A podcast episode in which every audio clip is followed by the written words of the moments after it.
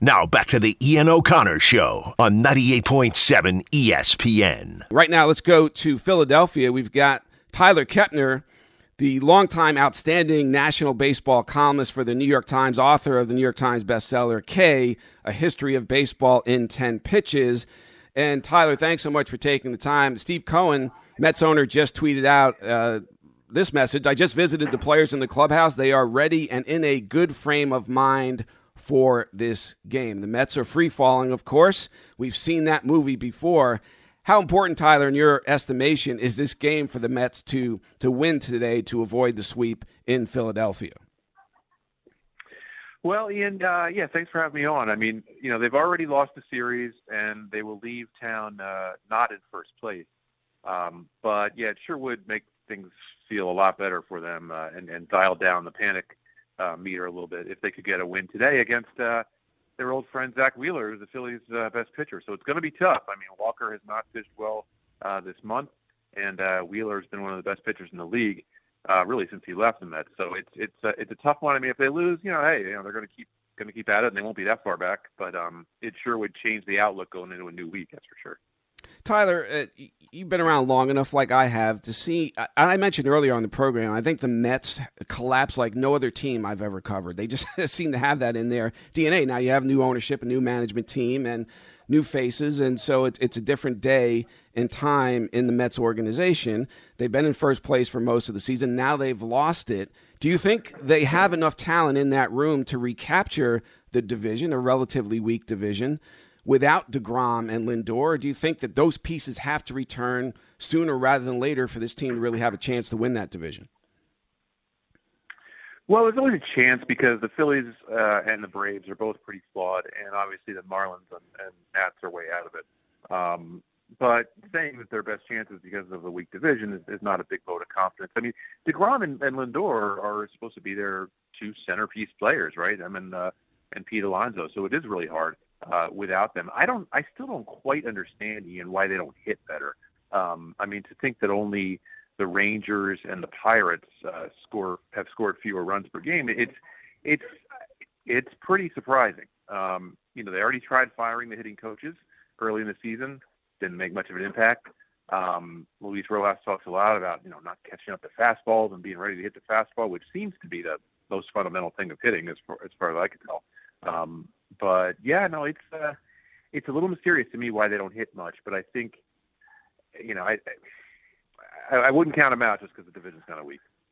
Taijuan Walker needs to be Taijuan Walker again, and, and starting today against Zack Wheeler. That, that would be very helpful. If you look, though, Tyler, if you're a Mets fan, how concerned would you be looking at those 13 straight games coming up against the Giants and Dodgers? After that, you've got a series with the Yankees, you're playing the Red Sox, and so uh, it looks like the schedule is one of the toughest in baseball. If you're a Mets fan, how alarming is that just given where the team is right now?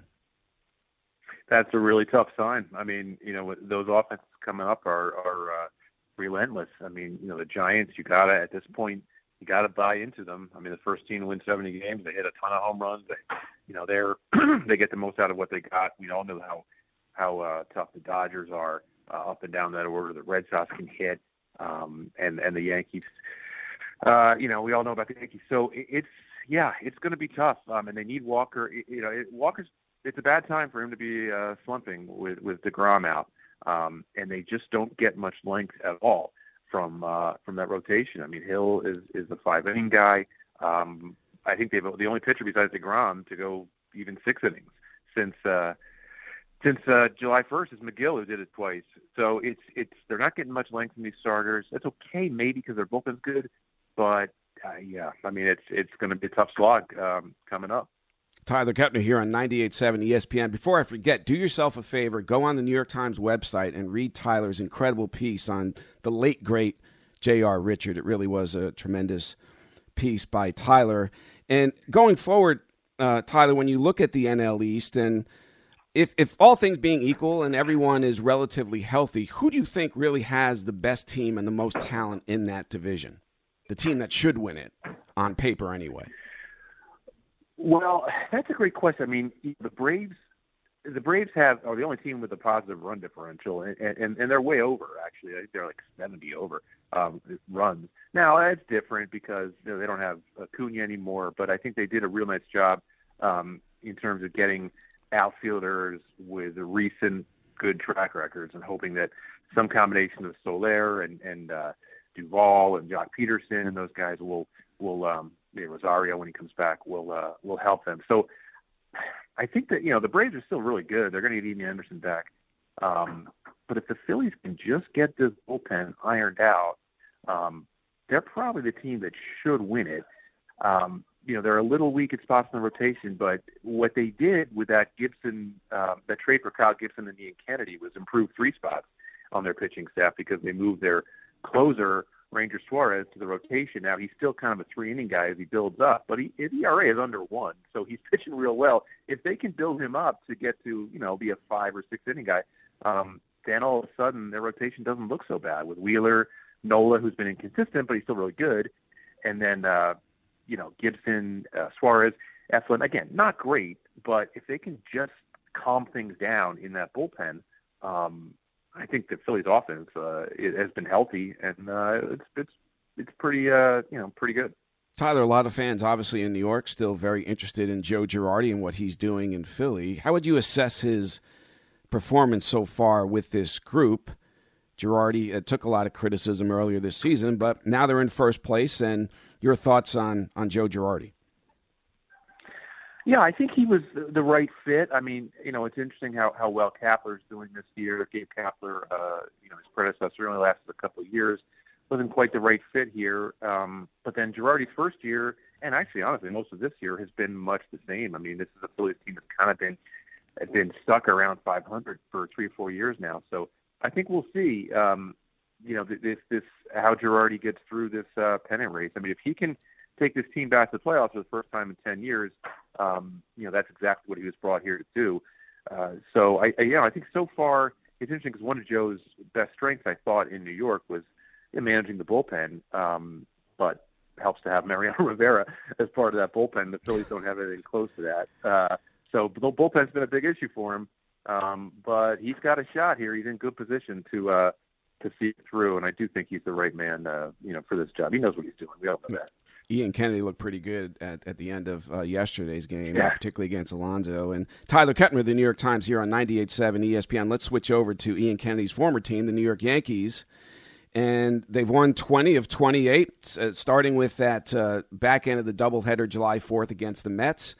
And they're on a roll, and it seems nothing could stop them. I, I don't know if even the, the ever expanding COVID injury list can stop him. Anthony Rizzo, now the latest Yankee on that list. Cole, Montgomery, Judge, Sanchez, Urshela, Loaisiga. I mean, so many Yankees at 10 in, in about a month, three outbreaks.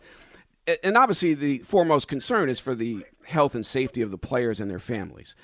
That aside, when you look at the baseball element of it, Tyler, how concerned do you think the Yankees might be that it, if they can't control these outbreaks, you might get one in, in October that could really be impactful in terms of how this season ends.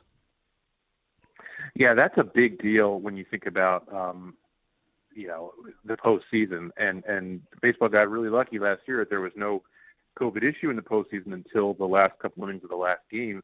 Um, you know, with Justin Turner, and by then the Dodgers, uh, you know, were on their way to sewing it up.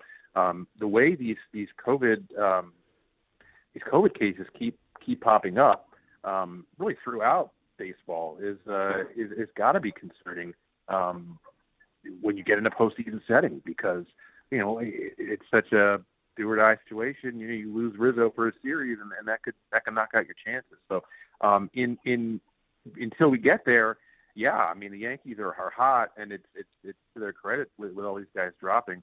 Um, you wonder at some point if they'll reach a critical mass, and and uh, you know it'll really start to affect them. But to their you know, they good for them. They, they can they can lose Anthony Rizzo and they can activate a Luke Voit uh, off the uh, IL today, and and they've gotten good. Uh, you know, they're getting better results from Taillon. Um, Heaney, you know, battled and and and, and won it yesterday. Um, so you know they're they're making do, and um, but that's a tough division too because I mean, you know, Boston's not doing great now, but they got off to such a good start that they're in it. Uh, Toronto look has that look right now. You know, they've got those young guys coming. That Berrios is pitching well. They're back home. Uh, you could see Toronto kind of coming together and really being a big factor. And of course, whatever Tampa Bay does, it seems to work out. So, um, going to be a tough, uh, tough road for the Yankees now. But uh, unlike the Mets, they are playing pretty well in spite of a lot of uh, adversity. Yankees have won five in a row. The, uh, 10 of their, their last 12, 20 of their last 28. They've won eight of nine series since losing that series to the Mets over the July 4th weekend. Final thing, uh, Tyler, just looking at the AL East, Boston unraveling is probably too strong of a word. They won the second game yesterday, but they are not playing good baseball right now. I think the Yankees are just better than Oakland. Will will overtake the A's at some point. And I I don't know. Is it possible that the wild card game could actually be the Yankees hosting the Blue Jays? It's hard for me to believe that the Red Sox will miss the playoffs altogether, but the way things are going right now, is that a plausible scenario? Oh, it's plausible, sure. I mean, you know, when, when these teams are all in it, um, you know, any any, combination you you know is, is possible. I, I it would be crazy to think that Boston would fall out of it um, based on how well they started. Um, but they didn't, you know, they didn't add any. They didn't have very much to rotate at the deadline. Um, you know, Schwarber is a big name and was an All-Star, but he's still hurt, and they're going to try him at first base, which is a little risky. Um, they had a couple of relievers, but you know, most teams added a reliever or two. Um, and so they're going with this rotation. They're going to get Sale back next weekend, um, and they've been pretty cautious with him in hopes that when he comes back, he can be Chris Sale and not, you know, Chris Sale still building back the strength if he's Chris Sale, then they're adding an ace, and that really helps. Um, but it's a big unknown with him, um, and the other starters just don't inspire a lot of confidence. They never did really, um, but they were getting by early on, and now I think we're seeing some guys come back to earth with, uh, you know, the, the, the kind of guys they have there: Garrett Richards, Nick Pivetta, uh, Martin Perez, um, Eduardo Rodriguez. Unfortunately, has not been that great um, this year, despite that great game against the Yankees. So I don't really trust their rotation, is what I'm saying, and um, and I think they are vulnerable. Yes. All right, Tyler Kepner. He's been a terrific national baseball columnist and feature writer for the New York Times for a long time. Very kind of you, Tyler, to spend a few minutes down in Philadelphia. Enjoy the game today, and hopefully we'll talk again soon. All right, thanks so much, Ian. Now back to the Ian O'Connor Show on 98.7 ESPN.